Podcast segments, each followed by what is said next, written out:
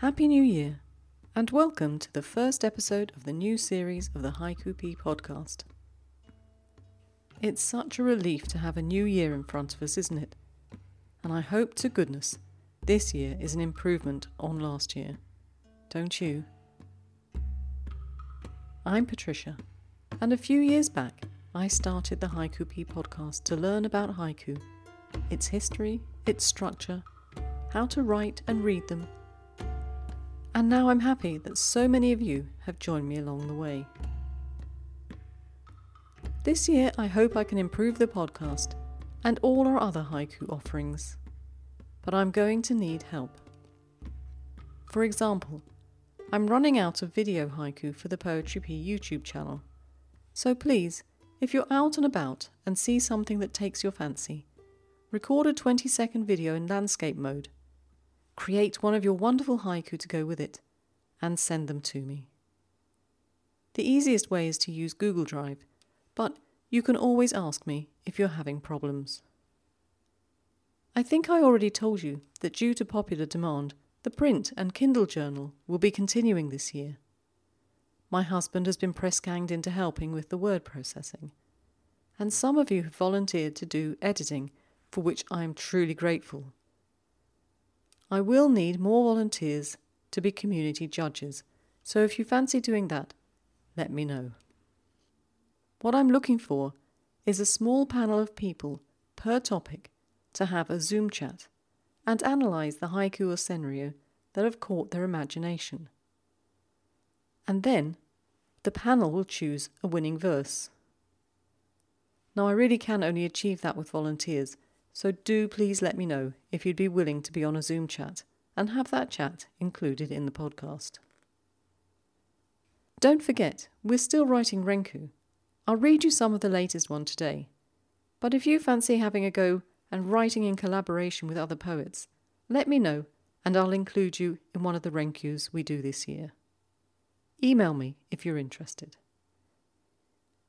Now, of course, I will continue the writing topics, they're up on the website. Currently, I'm accepting haiku and senryu with humour until the 20th of January. And then in February, we're writing haiku and senryu with exaggerated perspective. Now, if you haven't got a clue what I mean, you needn't worry, as in today's podcast, Deborah P. Kolodji is coming along to give us some examples. And you can see that chat uncut on our YouTube channel. And of course, you'll be able to read her slides too. I'd like to make improvements to the journal this year. I'm thinking perhaps adding essays and maybe some haibun. So if you have something you'd like to submit, please send them to me via email. If you're writing an essay, it should be no longer than 1500 words. But of course, if you have any questions, you know how to get hold of me. And if you don't, then just go to the Poetry Pea website and you'll find my contact details. So today we have a chat with Deborah P. Kolodji on exaggerated perspective. There's the Renku and a project that you might be interested in joining. Jim Force will be telling us a little bit about that. And because it's traditional for the first episode of the new year, I bring you a non haiku poem to enjoy. I know you were promised an analysis of Kelly Sauvage Angel's haiku Two Moons in our last podcast. Thank you to everyone who sent me their thoughts. I was hoping that I'd have a response back from Kelly about her poem, but to be honest, I didn't give her enough time, so I'll hold that over for another month and see if I get her response. Before we kick off today, I want to thank Nadia Kostadinova for a lovely present she told me that she'd written a haiku about the podcast, and it was published in The Bamboo Hut, Issue 2, 2020. Drifting into Meditation, Haiku Podcast. Drifting into Meditation, Haiku Podcast. Cheers, Nadia. I was really touched. And then, the following day, Richard Hargreaves sent me this via Twitter. Wrapping presents, listening to the Pea podcast, trying not to rustle. wrapping presents, listening to the Pea podcast, trying not to rustle. Thank you, Richard. Honestly, my cup truly runneth over. So, let's start with this year's non haiku poem. If you're on the mailing list, you'll have received an email from me last year about Imagism. If you're not on the list and you'd like to be on it, there's a sign up on the website. Anyway, I'm currently doing some research into Imagism and its influence on haiku. I have to thank you very much for sending me so much reading material and for entering into my discussions. Wayne Kingston, who instigated the project, wonders if we may have awoken a dragon. Anyway, there'll be more about this project in a future podcast. Craig Kittner emailed me and introduced me to a new poet who I'm really enjoying, and I wanted to read part of one of his poems to you. The poet is F.S. Flint. He seems to have been one of the lesser known of the original imagists. And the poem I want to bring to you is Ogre. I'll just read the first verse. You can read more by following the link in the show notes.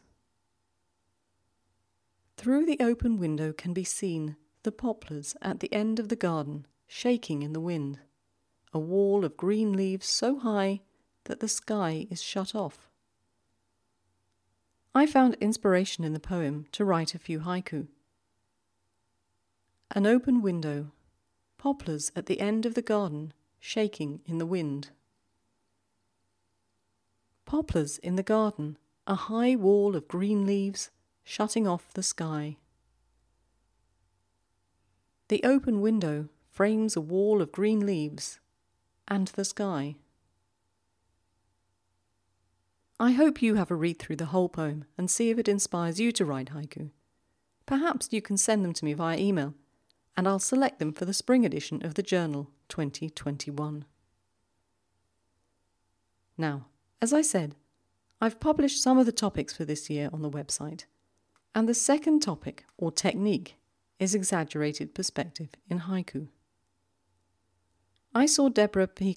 Speak about this at the Haiku Society of America's Zoom conference and was really excited.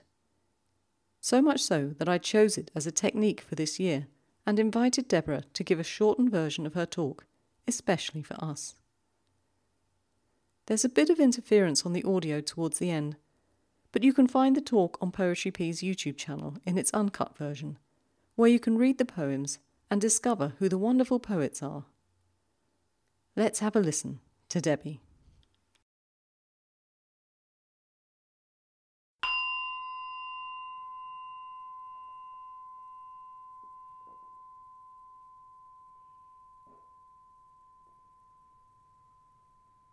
I'd like to introduce Deborah P. Kolodji to you. Well, actually, many of you will already know her. If you listen regularly to the podcast, you will have heard me read many of her pieces of haiku. But in case you don't, Deborah is the California Regional Coordinator for the Haiku Society of America, and she's on the board of Haiku North America. Debbie has published over a thousand haiku, and her first full length book, Highway of Sleeping Towns, won a Touchstone Distinguished Book Award from the Haiku Foundation. Congratulations, Debbie. I can, I can only dream of doing that. I saw Debbie's presentation exaggerated perspective in haiku at the Haiku Society of America's Zoom event earlier this year, and it made quite an impression on me. So much so that I chose perspective as one of our writing topics for 2021. I asked Debbie if she'd come along and do a presentation for us today, and I hope it's going to have the same inspirational effect on you as it had on me.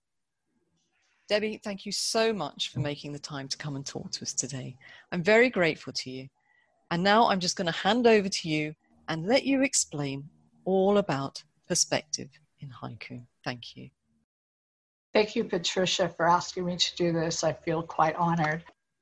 Exaggerated perspective in haiku, inspiration for your poetry Pea submission.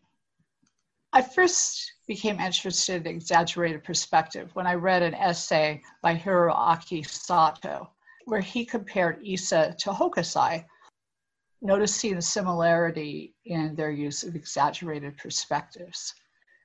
As Sato notes, is there anyone who knows the name Hokusai and doesn't think of the painting of a great wave toppling over Mount Fuji? And this is from his book in haiku. And here is, of course, the great wave that we all know, you know, with the giant wave, and you look at Mount Fuji so small. And Issa, who, who lived at the same time, although their, I mean, their lifespans intersected, although it is unclear whether they ever met. There's no record of that. But he also uses exaggerated perspective in a lot of his haiku. Little snail, inch by inch, climb Mount Fuji. And here, Mount Fuji seems so much bigger from the perspective of a snail than if we're talking about two mountain climbers climbing Mount Fuji, which I feel adds to the magnificence of, of the mountain. A single mosquito stirs up a wind near my ear. And here you don't just have the buzzing of the mosquito, you have a full blown wind at your ear. And again, here the exaggeration brings you to the sense of the actual moment that happened. Through a hole in the mosquito swarm, Kyoto. And this is very reminiscent of Soma Hokusai's wood prints, like his Mount Fuji series, where you have Mount Fuji, you know, kites flying over Mount Fuji, and you have the great wave going over Mount Fuji. Here you have the little hole in a mosquito swarm, and then you see the big city of Kyoto. And I want to move to examples of contemporary English language haiku that use the same principle. Autumn mist, we taste our way through the orchard. I really love this because it's so evocative in so many ways. And we're not just eating one apple, we're eating the whole orchard. And I feel that, you know, between that and the autumn mist, it just has a wonderful feeling. You know, if you said autumn mist, we taste our first, the first apple. I mean, that's kind of nice, but it doesn't have the same mystery and layers that this little bit of an exaggeration adds to it. Darkened village, the bat's calls bouncing off the Milky Way. And the bat's calls aren't actually bouncing off the Milky Way, but you get the sense of echoing and, and vastness by adding that little exaggeration. Slow hands, gently pruning a shape into sunset. This haiku, I mean, you're obviously not going to prune the sunset, but you get the sense of a hedge. And as you prune the hedge, you start to see the shape of the sunset behind it. And I just find that twist in the haiku really evocative. Sea anemones, I touch my finger to the setting sun. I don't know how many people have been down to tide pools and touched the sea anemone, but there's just something really beautiful about this. You know, that you're actually not touching the anemone, you're touching the sun. And the sea anemone kind of looks like you could imagine like a child's drawing of the sun. So it's really just wonderful. And here's one of mine Gray Morning, the whole world of foghorn skyscrapers, the ant that is me beneath them. And this sort of evokes the same thing as the snail in Mount Fuji, where you have the skyscraper that seems so much larger when you start thinking of it as an ant. And the ant that is me. It's sort of almost like a, it's a simile, simile in a sense, but but it's still an exaggeration. Beach dinner the pod in her hand dwarfs the moon. I don't know if I'm pronouncing that properly, but it's a papad is a, a disc-shaped food from India that's made of flour. You know, just again, the the this is reminiscent of all of the Hokusai prints where you have the moon that seems so small when you think of the piece of bread or the papad in your hand. Deep space, what we keep from our children, what they keep from us. Space images work really well with exaggerated perspective because deep space is so vast and so huge. And when you think about those secrets that we never tell our kids or they don't tell us, and that widening gap between us, I, I feel that this has a really wonderful effect, this haiku. One by one, he hands over the spring winds, the balloon seller. I just love this one because you can see the balloon seller handing out balloons, but yet he's not handing just a balloon, he's handing you the spring wind. Again, this is just a beautiful way of looking at it. Globe street lamps, only one of them is the moon. Prior to making this presentation, I once did a workshop for the Southern California Haiku Study Group on exaggerated perspective, where we wrote them in the workshop. And Kathabela wrote this one, and that it was published at Akitsu Quarterly, and I just love it. I, you know, I could see the street in Pasadena where Kathabela lives, and I could see these globe street lamps, and then I see the moon, and they all look the same. 14,000 feet, the mountain disappears into my breathing. Yatsuka Ishihara gave a presentation in Chicago in 1995 where he said a haiku should present the truth as if it were fiction. He calls this introspective shaping where he's shaping the scenery of the human mind to fit the poetic truth. So, exaggerated perspective to get the deeper truth to what you're trying to see or feel and experience in the moment. Pulling light from the other world, the Milky Way. Again, this sort of exaggeration sort of conveys the truth in a way that the actual truth wouldn't. And I'm going to end with this one. You know, again, an exaggeration, and you're telling the truth as if it were fiction. If only a dog could run free on the moon.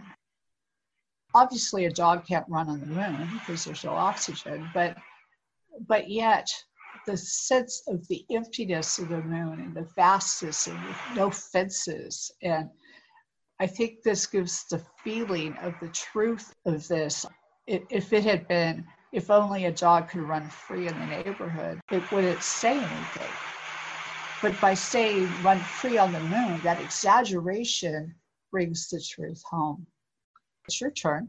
Does this bigger small thing remind you of something else? What feeling does it evoke in you?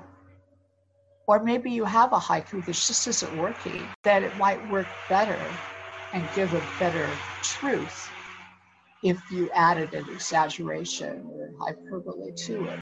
And finally, quoting Ishihara, tell the truth as if it were fiction. Thanks, Debbie. Thank you very much. I'm inspired particularly by the, the snail. Can you remember the snail? I, I can't. I mean, it's something like inch by inch, the snail climbs Mount Fuji, but I, that's I the one. Yeah, I'm really inspired to try and do something like that. And I'm so pleased you had the time. I know it was touch and go to get, get this recorded in time, but I thank you so much for coming along and being there and giving us that talk.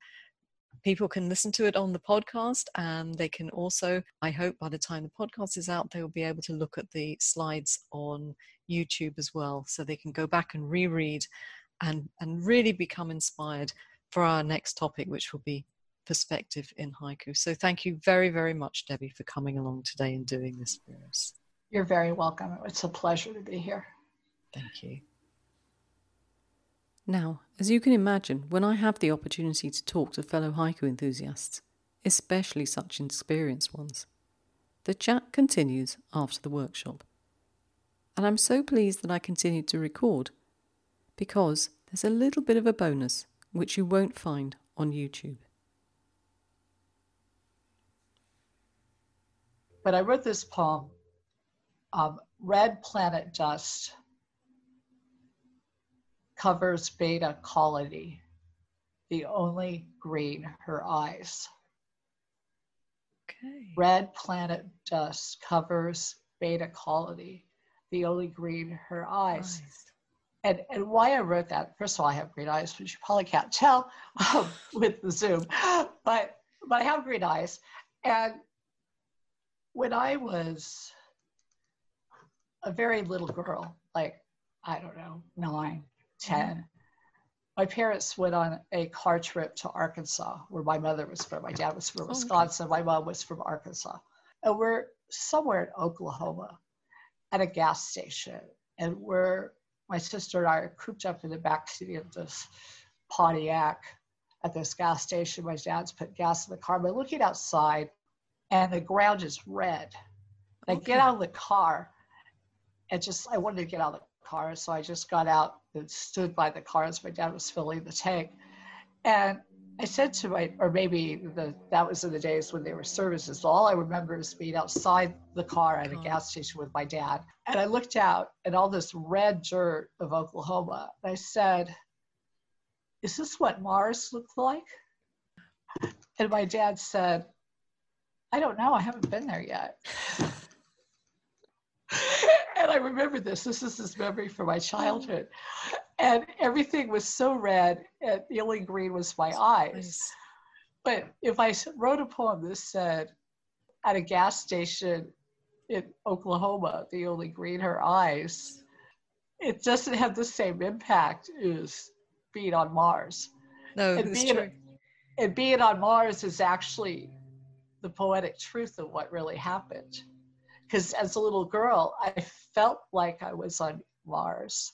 Because I was a little girl, I was sort of captive in the spaceship, the mothership, this car that was going to go to Arkansas. And I had no choice in the matter. I had to stay in the car or I could be out in the red dirt. But it was sort of like to my little childhood mind being on Mars, right? I didn't know how to put that in uh, because I, I thought it might have went too far off the point of exaggeration. And I had to kind of hate talking about my own work. Debbie, I know what you mean. I'm never too comfortable talking about my work either. Thanks very much for sharing with us. Next up, I'd like to bring you the latest from our Renku, Golden Leaves Drifting. My thanks to all the poets who are working with me on this one Scott Zylenga, Kim Russell, Reham El Ashri, and Lorraine A. Padden. Please have a look at the show notes and find out exactly who wrote each verse. And remember, if you'd like to get involved and work in a collaboration, let me know by email. So, golden leaves drifting. Evening breeze, golden leaves drifting under streetlights. Night creatures explore their new world.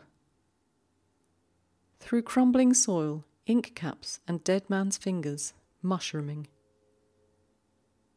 Dry yellow corn stalks, black feathers watch over. Harvested fields, rinsed in moonlight, their cycle complete. Autumn snow, muffled sounds of morning. Sunlight falling on fresh snow, the tips of orange leaves. A frosty fox licks the day into shape. White dappling the grey afternoon flurry. Head down, following a stranger's footprints. Snowflakes swirl, a unique journey began by chance. Ideas in motion, the wind in the trees. Early blossom, yesterday's icicles break the silence. waxing moon, the rhythm of a slow thaw. Now, to conclude the podcast, I have a little treat for you. I don't know if you remember Series 3, Episode 20. We met Nika, aka Jim Force. I told you at the time he had an interesting project, and today I'm delighted to say he's with us to tell us a little bit about it.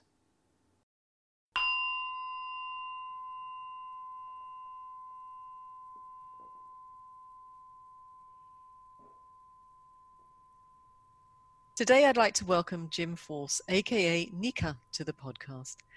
Regular listeners will know that Nika was first published on the podcast in October 2020. For those of you who have not read about him in the Poets Directory on our website, I can tell you that he resides in Calgary, Alberta. That's in Canada. He's a member of Haiku Canada and the Haiku Society of America.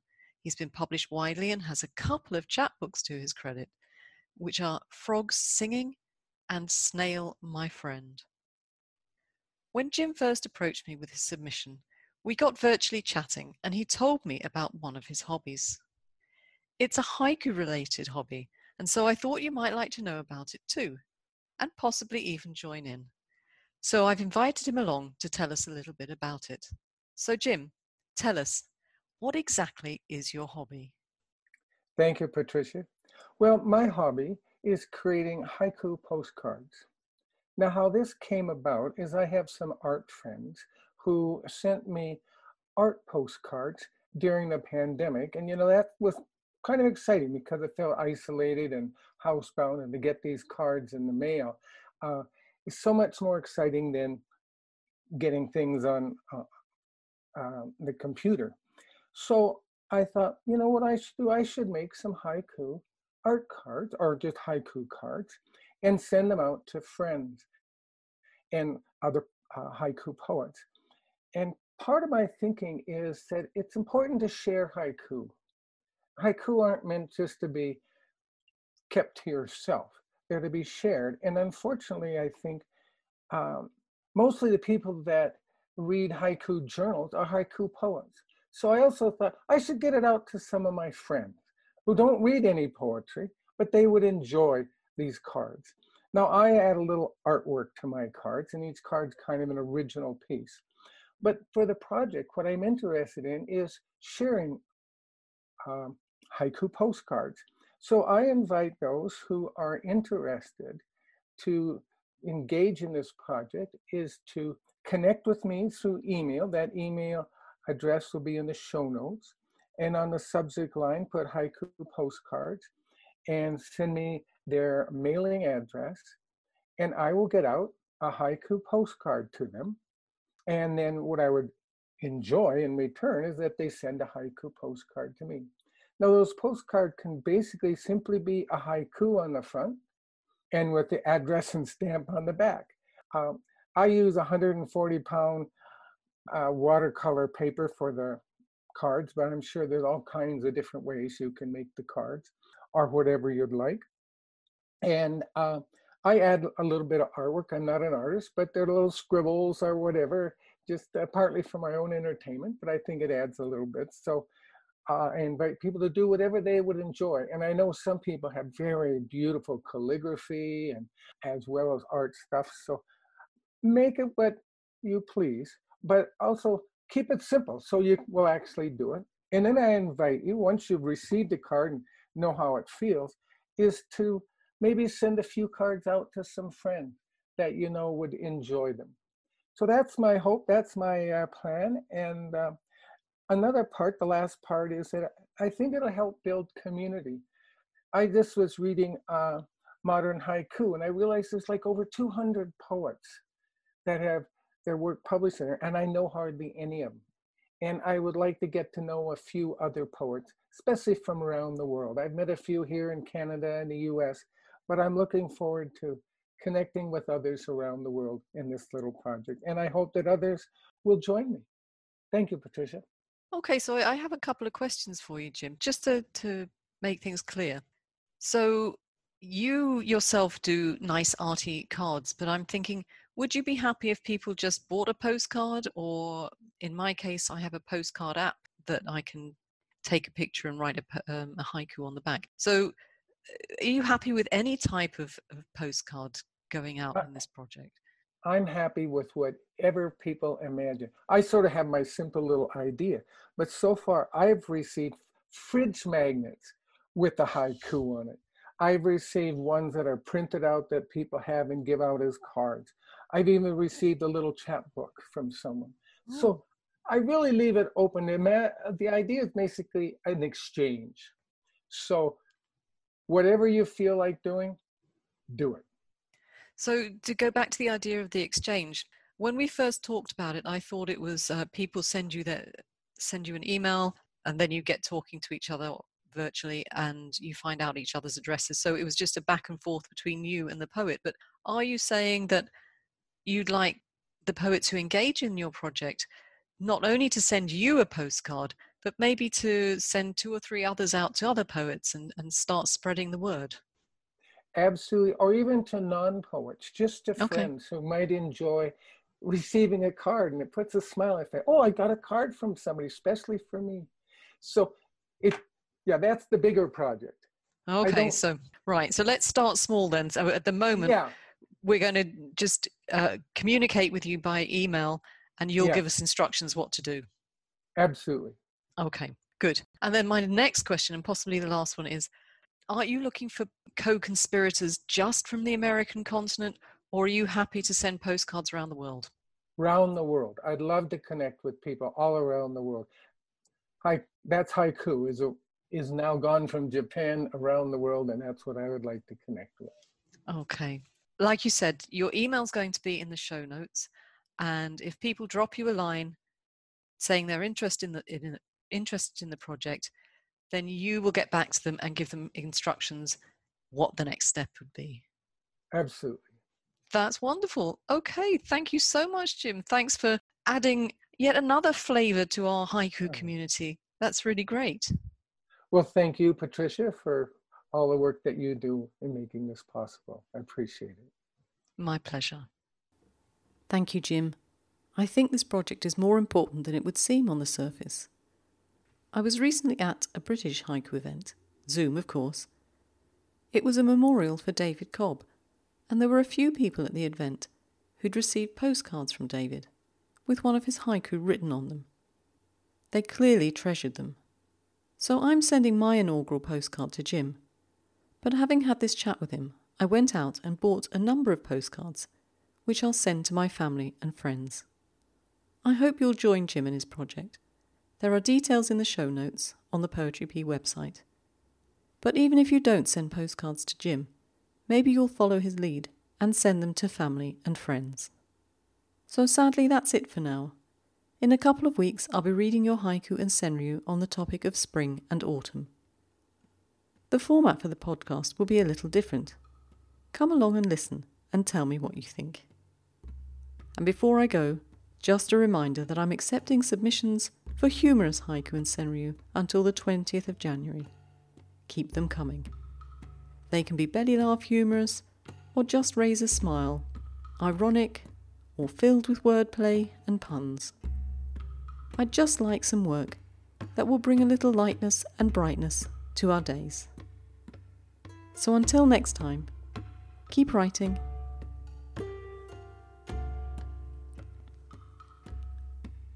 As usual, if there's something I've got wrong or I've missed something out, just email me and I'll put it right. Ciao!